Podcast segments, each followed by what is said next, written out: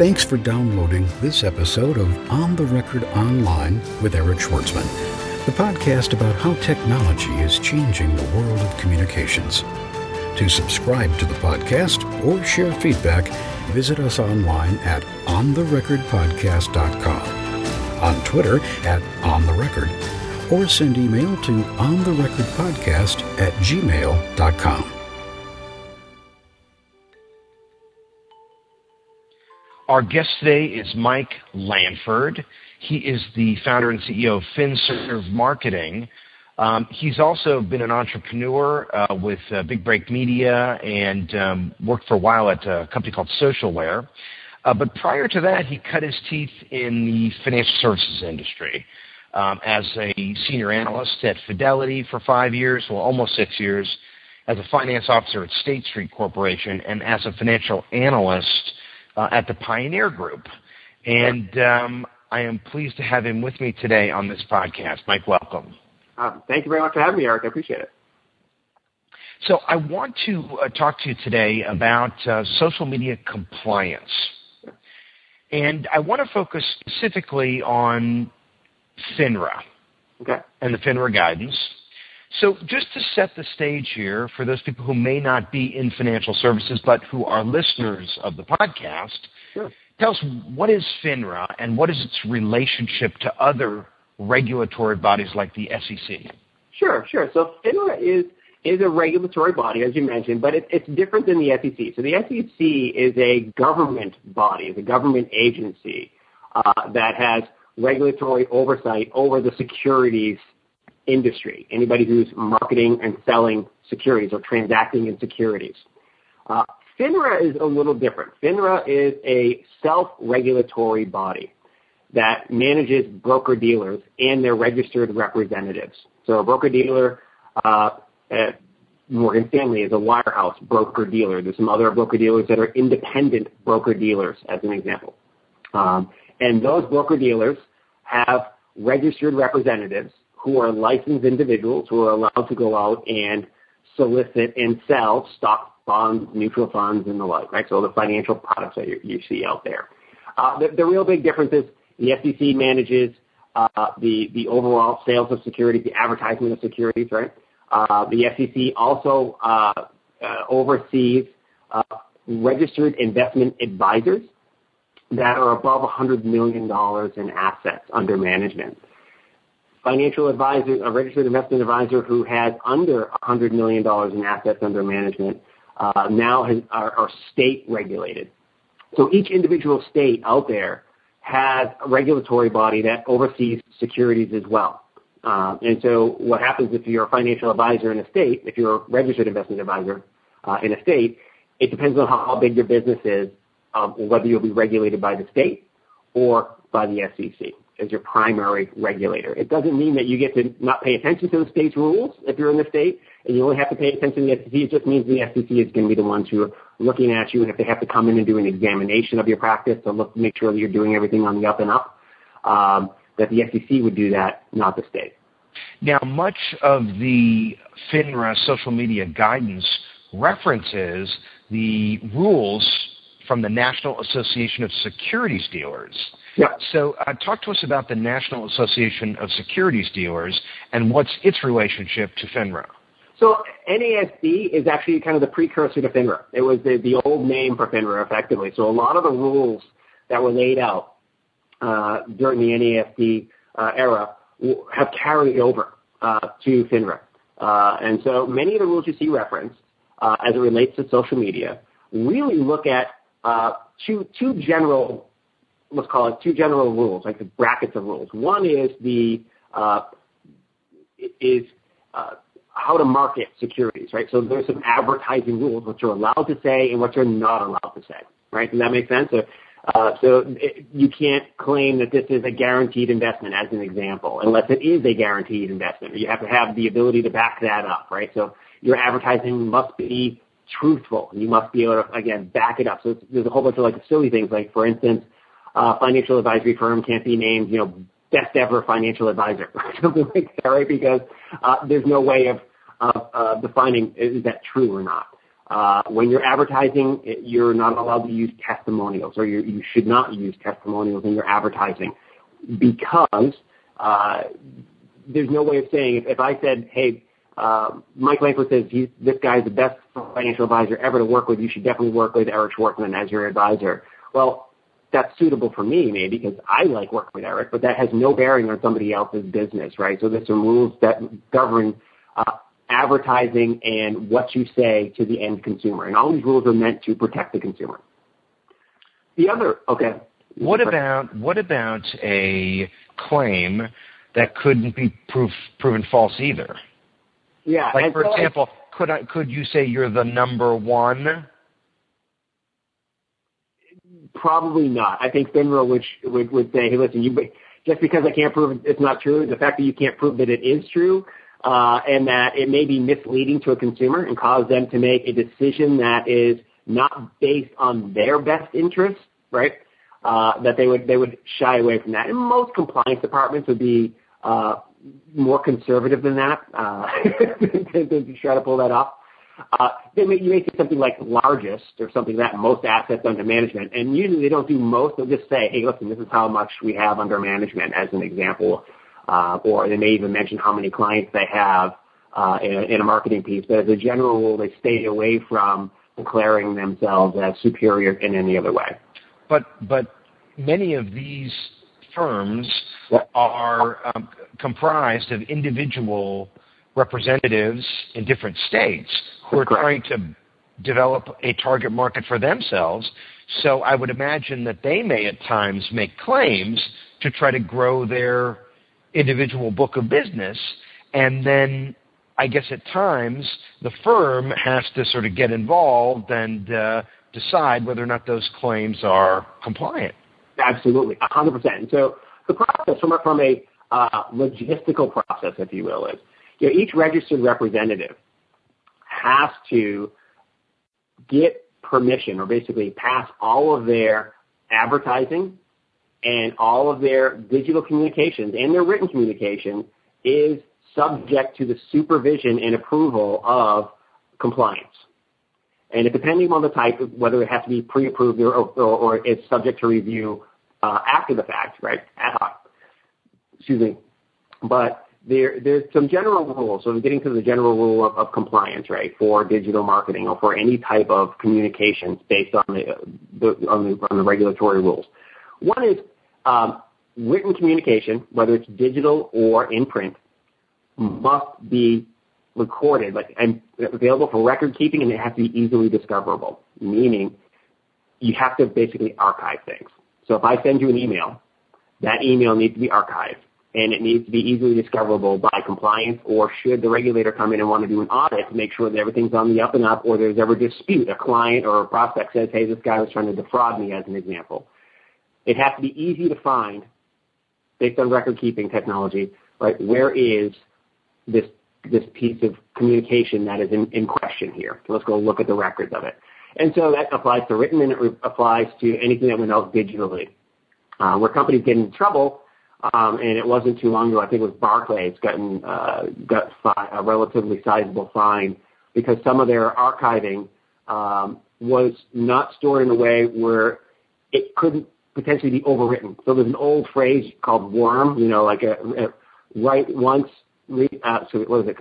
What does worm stand for? Worm compliant basically means you can't write over it, right? It basically you can write it once, but it can you can read many times, but it can't be written over.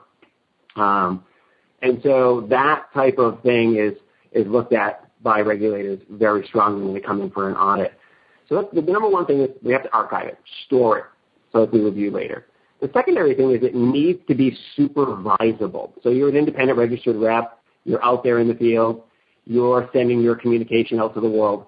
A supervisor, so whether it's the principal of the firm or somebody that's in compliance, needs to be able to look at it from time to time. And so very often it's done through the archival process. So what they do in the archival process, as an example, is it, doesn't just go into archive, but it's also kind of CC's compliance, if you will. Goes into a compliance queue that can review it. So emails, as an example, in, in financial firms, emails, they usually have some uh, flags in there that look for specific words, keyword searches basically on emails that say if an advisor mentions guarantee or mentions a specific security name or something like that, that email will automatically go into a queue and compliance will take a quick look at it to make sure that they weren't guaranteeing a specific return when they can't do that or something like that. Um, but as a general rule, what they'll do is they'll do random sampling. Right, so X percent of all advisor emails will get a quick look at by the compliance team. Now the same thing is being applied to social media, right? Social media is both in potentially advertisement and communication. So it really kind of falls into the same type of general ruling uh, and oversight that you would expect. So, you know, there are certain advertising rules of what they can and cannot say, and you have to adhere to those types of things. You don't want to be caught, caught pumping a stock that you have a position in, as an example, saying that you should buy Apple, it's the best thing in the world, uh, when you have a big position in Apple, right? You don't want to be doing that. The other things you want to make sure you're doing is not trying to defraud investors. And very often when you see a case that says uh, so-and-so committed social media fraud, like, well, it wasn't social media fraud. They were actually trying to commit securities fraud, but they used social media as their mechanism. They, they might have used the phone or in-person communication as well uh, to try to commit said fraud. and They just happen to get caught using Twitter or LinkedIn or whatever. Uh, so that's one thing is they have to make sure that everything is on the up and up from an advertising perspective. And in the same way that email needs to be archived, needs to be compliance reviewed, uh, or reviewable, supervisable, uh, that also applies. Uh, really interesting is finding out some firms have taken a very conservative approach. So Morgan Stanley, as an example, is one of the early pioneers using social media, lighting up all their 16,000 plus financial advisors. And actually today, an article just came out mentioning that they are uh, loosening the reins a little bit and allowing financial advisors to send their own original tweets. Whereas before, advisors at Morgan Stanley could tweet with their with their registered Morgan Stanley uh, Twitter account. However, they had to all the tweets were basically canned tweets from a, a tweet library. They couldn't craft their own post. So as a result, the negative of that was many advisors weren't using Twitter aggressively because it, it's, that's kind of not how Twitter works, right? Uh, but it gave Morgan Stanley's compliance team the warm and fuzzy that no shenanigans would happen, nothing bad would get out into the marketplace. Uh, but now they're starting to allow advisors to tweet originally. Uh, the, the tweet still has to go through pre-review, almost as it is, it is an advertisement. So it goes into compliance queue after a couple of hours, it's released into the, wide world as, as a tweet. So better than it was before, but still not as good as you would like it to be, right? So let's drill down on the record keeping requirements. So as it says, you have to keep records of all communications that are related to the business of the firm. Sure. But what if that communication is made from a personal mobile device? Yeah. And what if it's made to a personal account that's used also for personal use, but sometimes for business? Right, right. Would there and need so, to be a record of that? And if so, how would you satisfy that requirement? So a very great question. And so FINRA was very clear, and let's say this might be uh, two years ago in their, their updated ruling, uh, in that device doesn't matter, right? They, they, there's an acknowledgement that there's a bring your own device to, the workplace uh, atmosphere at foot now, right? That many advisors are using an iPhone and, not using a BlackBerry issued by the firm and so forth. So they were very specific to say, hey, listen, it doesn't matter if you use your home computer or your personal smartphone or whatever to disseminate any type of communication because that could be hooked up to your work account.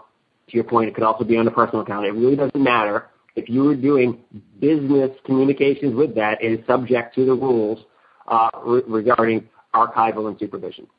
So pretty cut and dry there, pretty easy.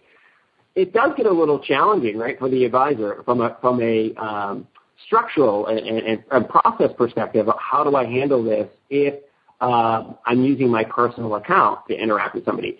At that point in time, it is truly up to that individual, that registered representative, because they are a registered licensed professional. They should have their own process in place to make sure that that tweet or that, that Facebook update or that LinkedIn update uh, well, LinkedIn is usually connected to their to their uh, account, but that, make sure that that gets into the compliance process for record keeping and for it. So, so as, as an example, a registered investment advisor, either regulated by SEC or state level, they're re- they're required to keep their own records, right? Um, that individual registered rep who would be FINRA regulated, same thing. If, if they came in and do an archive and the client said, hey, he was communicating with me via his Gmail address, FINRA would expect to have you open up Gmail and show them the communication between you and that client. Um, if, if you could find it, I mean, finding find anything it. in Gmail. I mean, right. because it was a Google product, you could find anything. Right, exactly. But I mean, now it's difficult, and you think about something like Twitter, where you really only have access to the last 90 days. How would uh, an, a registered representative satisfy those audit trails sure. with a personal Twitter account that was used for both business and personal? So there's a couple of different ways. There's been a whole crop of new technologies that are coming about that are making this easy, right? So kind of taking the technology, like how do I archive? How do I make sure it's discoverable for um, my my my compliance team? They've taken that equation out of the advisor's hands. That so there's a whole bunch of them. Hearsay Social, uh, Actiance, uh, a new one called uh, Advisor Deck that's coming out. Actually, no, it's called Gainfully. The Advisor Deck was their original name. Gainfully. Uh, Hootsuite even has a solution for a company called Socialware, which I was the head of social strategy for there for a while. Uh, they all offer a really easy mechanism for you to provision your social media account, whether it's a personal account or a business account, and to have all the activity in that account archived and, discoverable. What gets a little queasy feeling for the advisor, let's say, is if the advisor was using his personal Twitter account, it, there's no way for that tool to disseminate whether he's using personal, whether it's personal communication or business communication. So everything is archived, right? So the general kind of advice, if you will, rule of thumb is, hey, listen, if you're going to be putting conversations that you're uncomfortable with, like you wouldn't use your work email to kind of uh, do your romantic talk with your wife, as an example. You wouldn't use your your uh, whatever your your work email to do that. You'd use your personal email if that's what you do or to talk about you know the party you're having with your buddies. Uh, so it's really up to the professional to kind of create a good line of, hey, I don't use this account for that type of activity. I use this other account for that type of activity. Um, but as a general rule, the tools are there. They're very effective.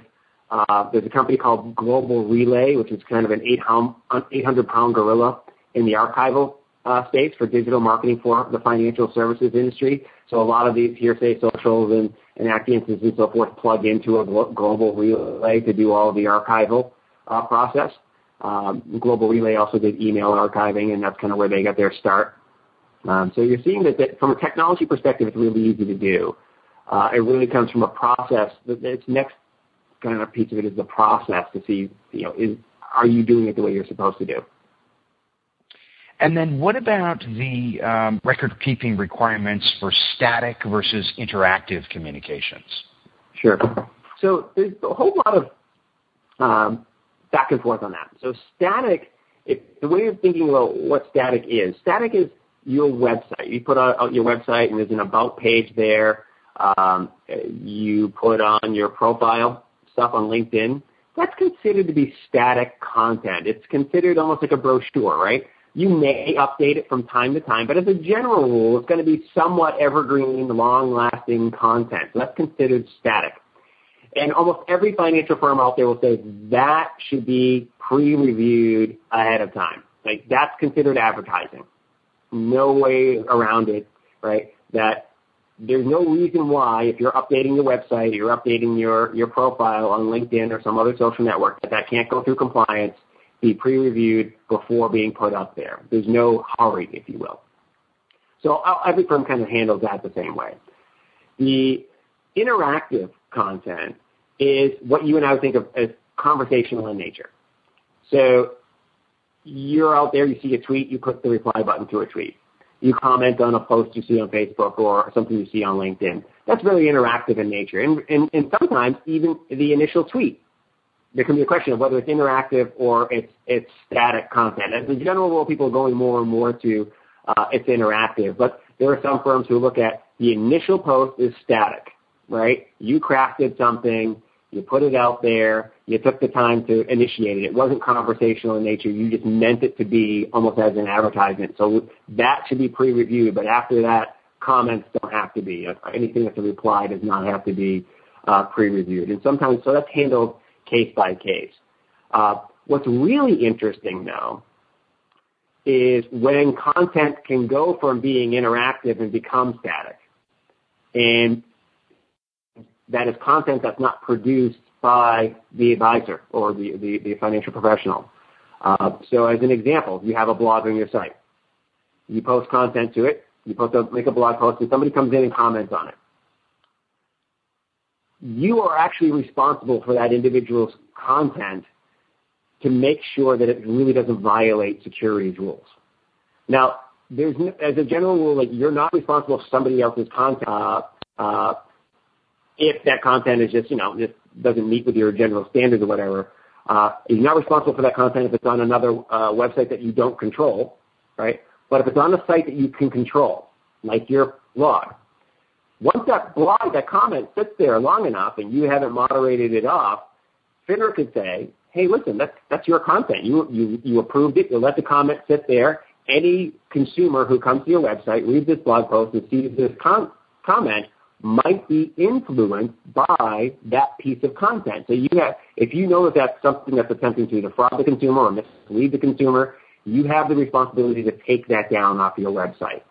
Uh, so that's an example where something could go from being conversational in nature, a comment is generally considered a, conversational uh, piece of content, uh, that could transform into a static content that should be handled in a certain way. Uh, that's also true on your LinkedIn page uh, or on your Facebook page.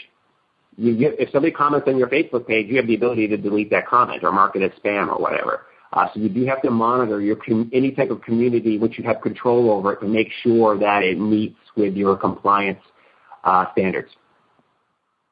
Now, it also says in the FINRA guidance that you can't use any network that auto erases content.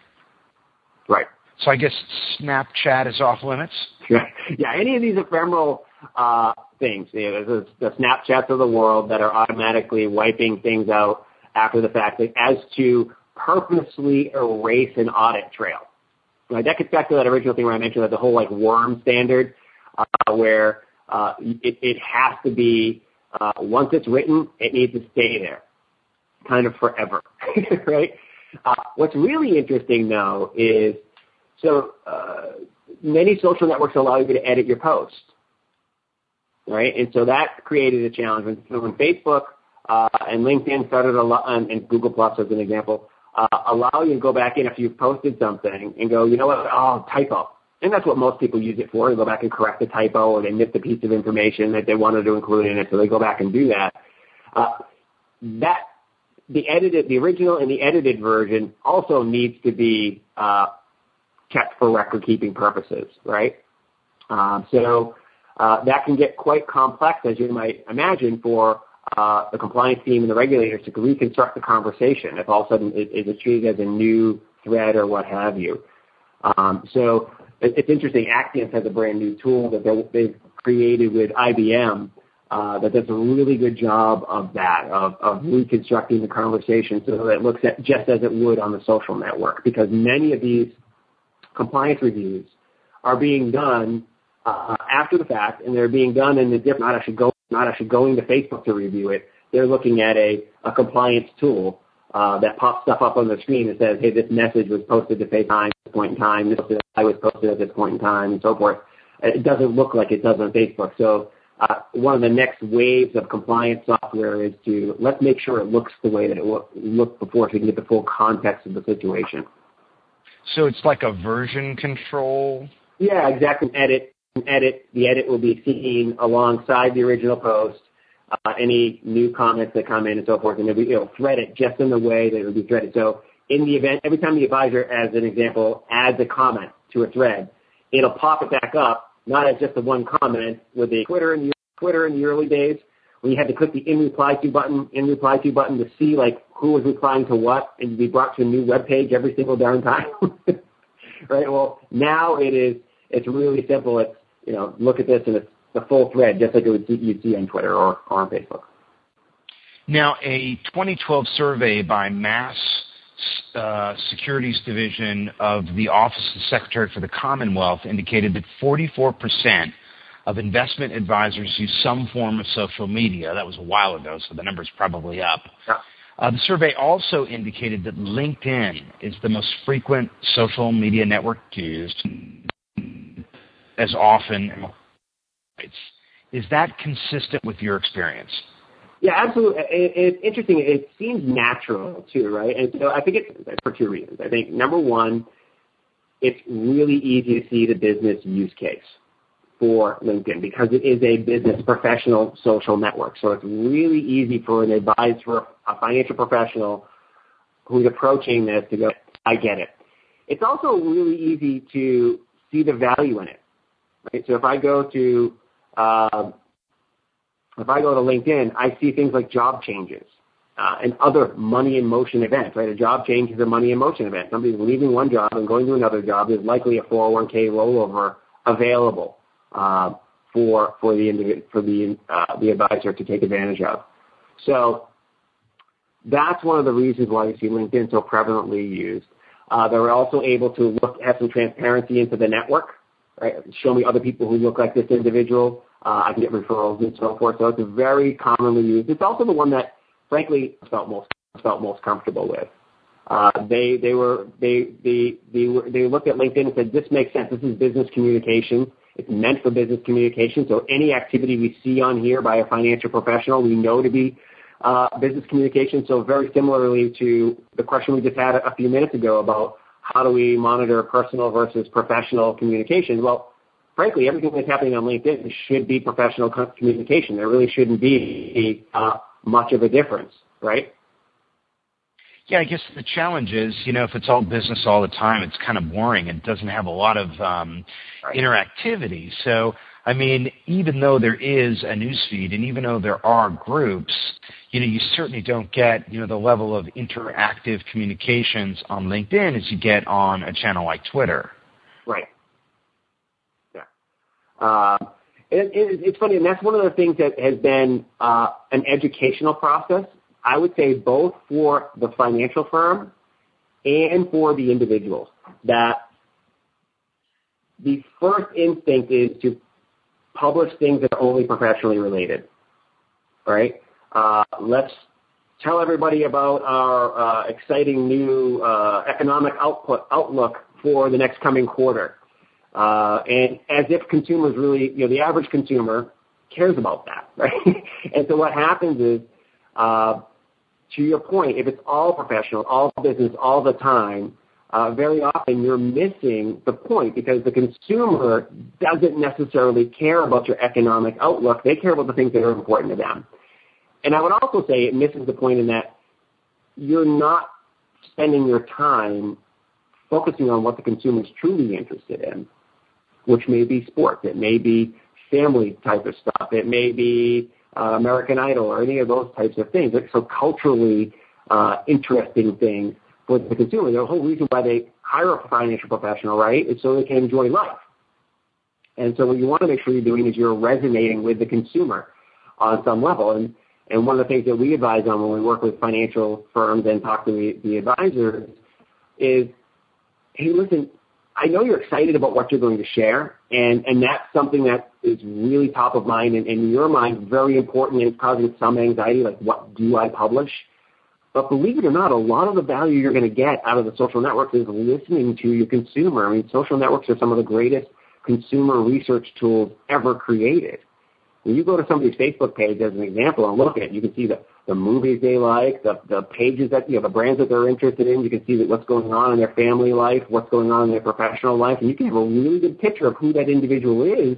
And so you can now customize for communication with that individual to tailor, be tailor-made uh, so you're assured that it'll be interesting to them. So you know that individual. And that to me is one of the value props that is often missed when somebody, you know, these big firms come in and they're kind of compliance scared uh, about their approach to social. Let's talk about FINRA's so-called suitability mandate. Um, you know, as I understand it, an investment advisor has to have a reasonable basis to believe that a recommended transaction or investment strategy involving a security or securities is suitable for a customer. So, I mean, how how do you implement standards with investment advisors who are dealing with investors or potential investors to make sure that they satisfy this so-called suitability mandate? Yeah, yeah. So, got a little bit of clarity on suitability mandate. So, there's two general uh, uh, two general uh, to live up to. For registered registered representatives, there's a suitability standard, as you mentioned.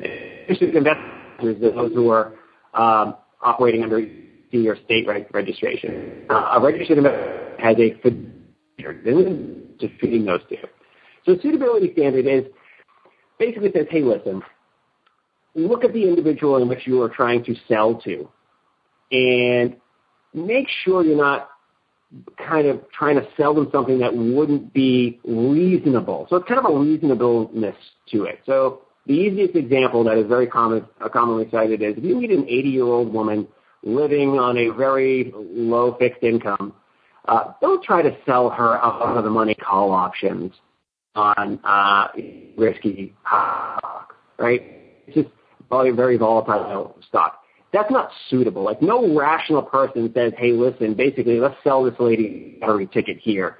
Uh, that yeah, she probably won't with this, right? There's more likely lose. She doesn't fully understand associated with this investment. So, by the way, she can't absorb the risks. You know that. Like any look at, it, like if she loses this few thousand dollars, like she's broke, right? She doesn't eat for a month. So not suitable for that type of an individual. So that's really the, general rule.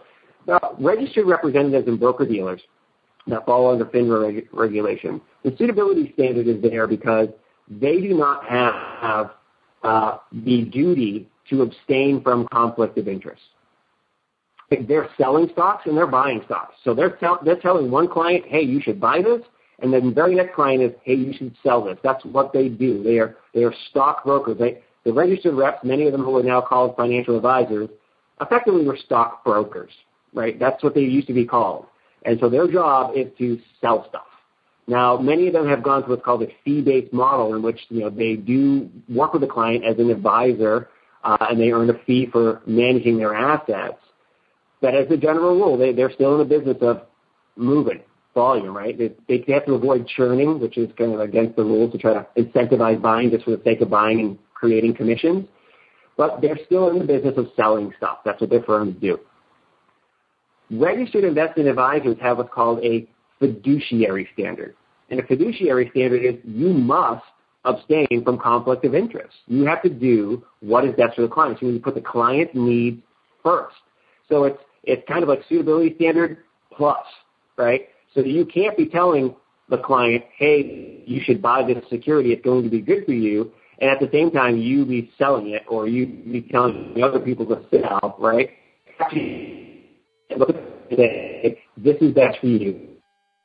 That conflict of interest. So it's stand for working with a client. Uh, it doesn't mean that registered representatives uh, and, and FINRA regulated firms that are held to uh, the, the, the suitability standards that are that doesn't mean they're offering bad services. It just means it's a different standard. It's when you as an example, when you look at you know a brokerage application, when you fill out a brokerage application, it'll tell you right in it that like, hey, listen, we may have conflict of interest. Like we may we're selling stuff. That's what we do. It's how we earn stuff, earn our money. Right, right. And so, of the broker dealers, of the firms that are out there, you know, who's got the best written standards for online communication comply with the suitability mandate? I don't know if there's anybody who's, who's I would say is the best in the suitability mandate. I think they've all got it covered uh, in terms of you know the basis. I mean that mandate's been around for a very long time, right? Um, so you'll occasionally hear somebody get caught up in that. Not that frequently. I think most advisors, most uh, broker dealers have, have kind of nailed that. So I don't know that there's anybody that I can think of off the top of my head that would would elevate them above and beyond their peers on doing that. Um, there's definitely some firms as far as using social media and, their, overall uh, approach to it that I think are, getting out ahead of the pack. uh, and you're seeing them in the news. Like I mentioned earlier, Morgan Stanley, in terms of uh, their peers in the um, in the wirehouse realm, they are a little ahead of some of their, peers just because they've, been at it longer. They were one of the first ones to say, yes, we're going to enable our financial advisory population to use social media. So they're a little further down the road. Uh, but very quickly, you're seeing other firms follow suit. Uh, and some of them are a lot more, um, uh, what you would call, I won't call it free flowing, but a lot more, less risk adverse and less uh, kind of hands on in, their advisors' use of social media. They're they're still doing what they're supposed to do from a regulatory perspective, uh, but they're they're not uh, locking things down like they used to. The most advanced, believe it or not, which is, the way you, you, think it would be the opposite. The most advanced use of social that I've seen is in the RIA space, the registered investment advisors, those that are SEC registered and state registered and have the fiduciary standard. Many of those advisors are much further along in their, their use of digital marketing and their use of, of social media more, more specifically. Uh, and one just can see that mainly because many of those firms are smaller uh, and they, they just they're a little more free flowing and because of the way that they're regulated and, the rules of, their, of the road for them is, is much lighter. Now, FINRA also sets out some pretty strict standards for public appearances, prohibiting false or misleading statements, and uh, you know, uh, imposing a duty to act in good faith and to deal fairly with the public. And um, public appearances can include communications online. So, what is your approach to regulating those types of communications? So, so as a general rule, if you're going to speak, so you, make a really good point. So that, and that's been mentioned in, in talking about social media. That hey, listen, you know, some of the same stuff that you've done in the past when you've gone to speak in front of a, you know, your local Rotary Club or, or you're having one of those lunch and learns, right, where you're going to have a bunch of people in, you're going to give, buy them free lunch and you're going to present to them about something financially related in hope that you'll win a couple of new clients. That's just a very common practice in the industry. Um, so uh, they say, hey, listen, some of that applies to social. Right? If you if you're out there on social and you're putting a video, you're writing a blog or whatever, that's kind of like a public appearance. So the general approach to that is get a review. Like if you're going to do a presentation, the general gist of your presentation to any type of public group, swing it through compliance first, right? If, if it's something you're planning out and you're spending some time going, this is going to be my strategy, this is going to be my message that I share with the world, it doesn't hurt to pass it by compliance. Now, many advisors are uncomfortable and are thinking compliance is going to say no or it's going to take some time or whatever. But the real deal is compliance is there at your firm, not to say no, really.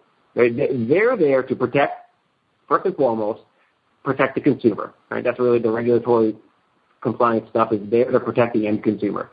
Your compliance person is there to protect the firm first and foremost, to make sure that there's no liability that can arise, uh, but also to protect you as a, as a, as a financial advisor that you don't want to be the one because you know what happens. If the firm if the firm's getting fined you did right? Done your career might be over if you're the one who's trying to defraud investors and so forth like that. So they want to make sure that you're not trying to, out there trying to be shady or mislead investors. So anything you're constructing whether it's the presentation deck uh, whether it's a big blog post make sure you run it through compliance first generally takes a day or two for them to take a quick look at it. They may have some edits, some suggestions. Roll with it and go. We're talking to Mike Langford. He is the founder and CEO of FinServe Marketing. And when we return, we're going to talk about third party posts, training requirements, and registered principal approval. Stay with us. Up to now, most organizations have managed social media risk with a policy. Today, 80% of employers have a social media policy in place. 80%. That means almost every organization has a social media policy that its employees are expected to follow. The problem is, no one reads them. They sign for them and stick them in the bottom drawer. In fact, only two out of every thousand people read standard form contracts before signing them. That means your social media policy won't change anyone's behavior because no one reads it. At the same time, social media usage at work has become mainstream. Most employees use social media at work every day. Not just PR and marketing people, but everyone. Most employees use social media several times over the course of their workday. If they say or share something they shouldn't, and it's only a matter of time until somebody at your company says or shares something they shouldn't, your organization's reputation can be severely damaged. Now, if you're listening to this, you know social media meltdowns have become their own news beat. Every week, a new company is tarred and feathered for social media misuse. If you're in marketing or PR, you should know that at many organizations, social media misuse results in the reduction of digital marketing budgets and staff. So even if your department is knowledgeable on what is and isn't okay to do on social media, it's in your best interest to make sure others inside your company don't make foolish mistakes that impact your livelihood. Because if someone does or says something that gets your company in trouble online, your social media marketing activities are going to be scrutinized and possibly even eliminated but there is something you can do to protect your company and yourself. You can make sure your people are trained in social media compliance. Don't be fooled. Social media compliance isn't just for regulated industries. Whether you're regulated or not, if you're not certifying your workforce in social media compliance, social media is a communications crisis waiting to happen. Now is the time to protect your company and yourself by ensuring employees understand their obligations to comply with your organization's social media policy. And we can help. We have the broadest, deepest library of ready to go, off the shelf social media compliance training courses that you can use to train, assess, and certify your workforce in social media compliance. Our courses are all pre recorded on demand with assessment questions to ensure knowledge transfer. You even get a record of who's been trained in what.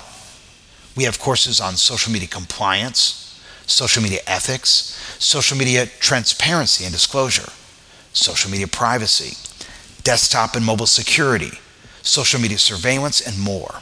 We even have training on how to use social media effectively for business. If you're not training your people in social media compliance, it's not a question of if, but when a social media meltdown happens on your watch. We have a solution for training, assessing, and certifying your workforce in social media compliance, ethics, privacy, and security. Social media misuse at work has skyrocketed in the last 12 months.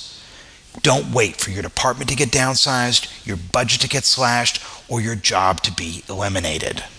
Go to complysocially.com and find out how we can protect your brand against social media misuse for as little as $5 per employee. So, Mike, what about third party posts? What about responding that may be asked on a social network from a client or prospective client? How do you deal with satisfying FINRA's regulatory guidance around public conversations that don't necessarily occur exclusively on your social networking account. Right. Yeah. And so there's a lot about that. It gets interesting for, I guess, the third party, right? Because uh, historically, if you think about it, if you were the third party, you'd call into a financial company to ask some questions. You'd, hear that you're on a recorded line in some cases, uh, message. Uh, other times you're sending a letter in, you know that it's company, that written communication is coming into the company and, and, and they have to be reviewed and, and so forth. Uh, in this case, you're broadcasting something and, and it generates a conversation. So whether your initial message was somewhat public or semi-public, right, on, if it's in the case of Facebook or LinkedIn, uh, it's out there. The advisor has seen it. He or she decides to respond to it in conversational nature. So the compliance department is going to not only grab the advisory portion of the conversation, but they're going to grab your part of the conversation as well. Just so you posted it on a social network uh, that is public or semi semi public, so you kind of have to be aware of that. That you might be getting, you know, your conversation might be monitored in that respect. Um, I, I mentioned this a little bit earlier. It really depends upon the nature of the conversation. and whether the is responsible for the third party's content. If the advisor to edit or moderate that conversation from the third party, yes, you're responsible for it. You're not responsible for that third party being trying to defraud investors, as an example. The, any attempt will be uh, any any regulatory attempt uh, stop stop that individual, find that individual will be on their uh, their head, right? Uh, but if you let it sit on your site, the, knowing that it was fraudulent or an attempt to defraud investors, as an example, uh, you're now responsible for that content. And, and, and FINRA may come to you and, and sanction you in some way to say, hey, listen, you should have known better. Like this is bad for your clients or bad for prospects who land on your page. You got to take that off. And that will extend to not only your blog, but your, or a host of community you have, but it will extend on to Facebook and LinkedIn to the world as well. Okay, hypothetical example. Yep. So uh, someone gets on Twitter and says, uh, you know, uh, the fund of X securities dealer is a terrible product. It's a terrible fund, whatever. Somebody just bashes it. And so a representative from the company responds by saying, no, that's not true. And here's a link to a prospectus with information about the fund. CFO is not a crook. Every, everything's fine here and uh, you know we we disagree respectfully sure. with your opinion. Okay, done. Now a month passes by, and the same person comes back and says the same thing, yep. or something a little different. Sure, sure. And this time, the firm does not respond. Now the firm has set a precedent by responding the first time, yep. and now it doesn't respond the second time would that be considered non-compliant?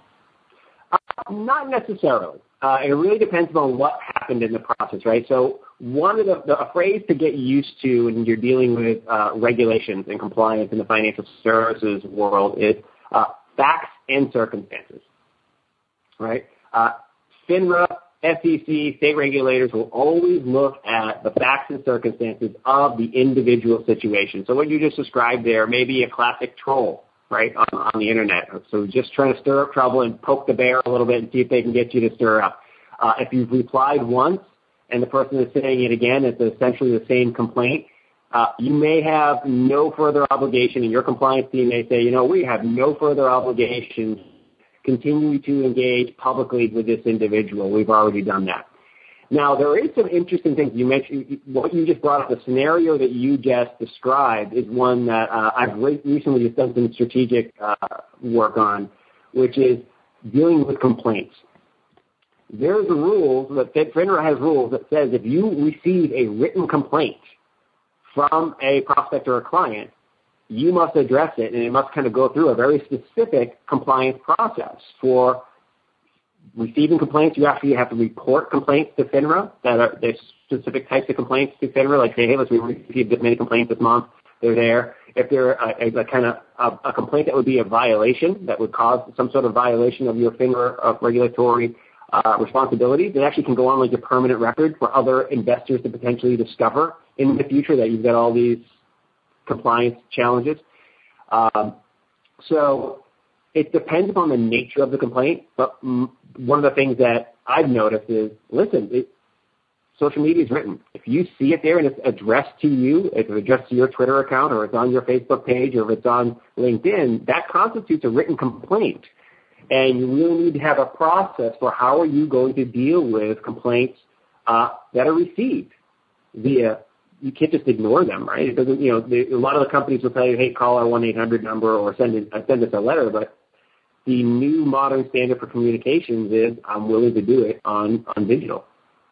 So it should be interesting to see how that, that, um, that all unfolds. I, I would expect some regulatory guidance from FINRA and SEC on that sometime in the near future.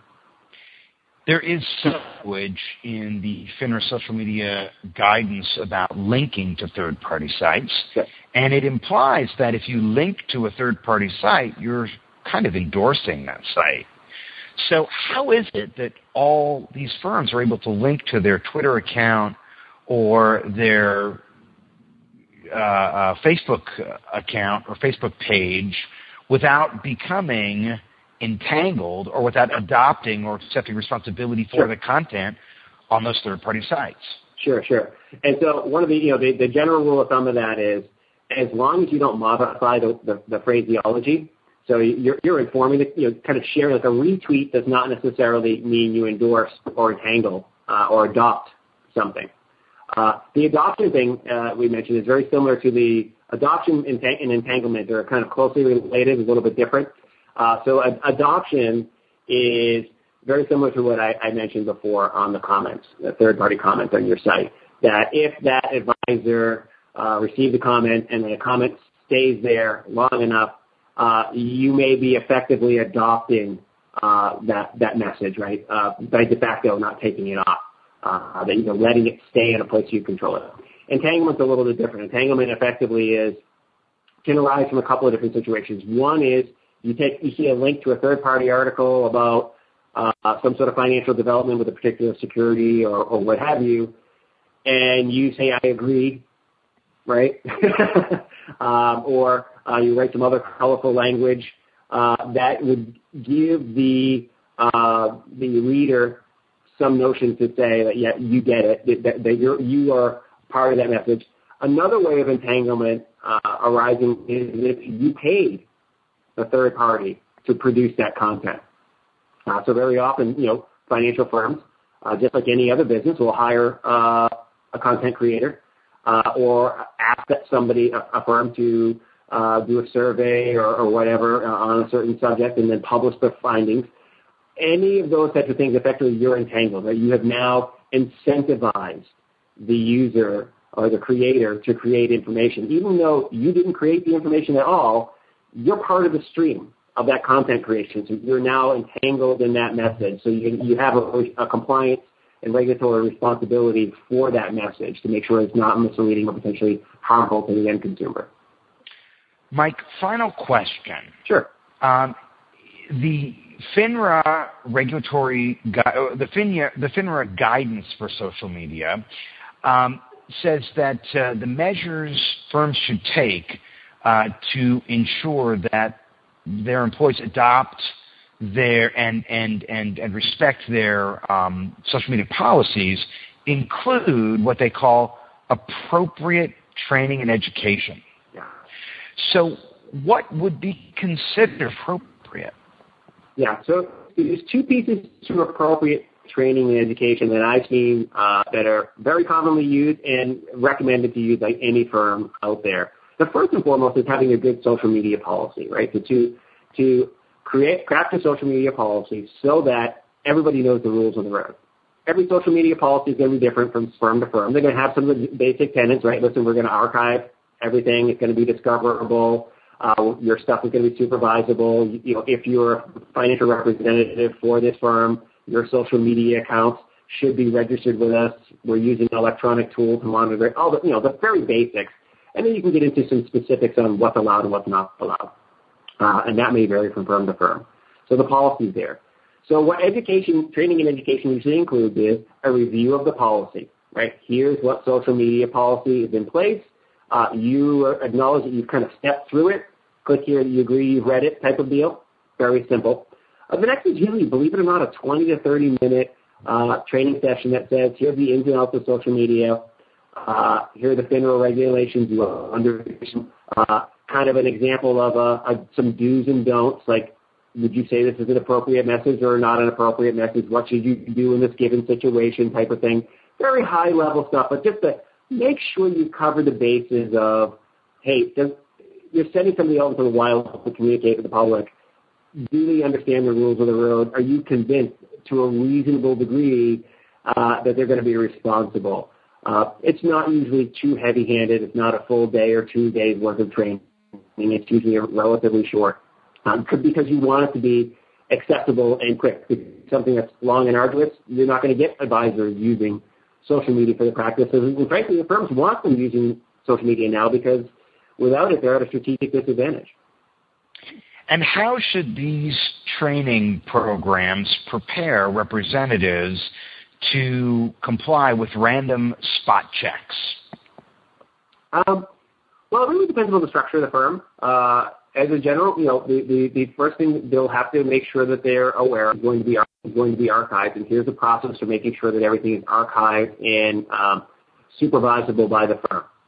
Right. So, as an example, if you're using a tool like a Hearsay or uh, Actiance or Socialware or, or Gainfully or whatever, here's how you hook up your social media account to this technology, right? So now you know everything you do, we're, we're on the up and up. Technology's got the hard part out of the way. You're not going to have to manually think about how we're going to archive things and how it's going to be reviewed by compliance. Uh, so that's the one part. And then, like I said, the second part is really teaching people what they're allowed to say uh, at a high level. Right? You can't cover every every you know, single situation. It's more like training somebody to put their thinking cap on before they tweet, before they post something more. Like, how do you approach this? What how does this match up with your responsibilities as a registered professional? Mike Langford, CEO and founder of FinServ Marketing. Thanks for joining us. Thank you very much, Eric. I appreciate it. You've been listening to On the Record Online with Eric Schwartzman, the podcast about how technology is changing the world of communications. To subscribe to the podcast or share feedback, visit us online at ontherecordpodcast.com, on Twitter at ontherecord, or send email to ontherecordpodcast at gmail.com.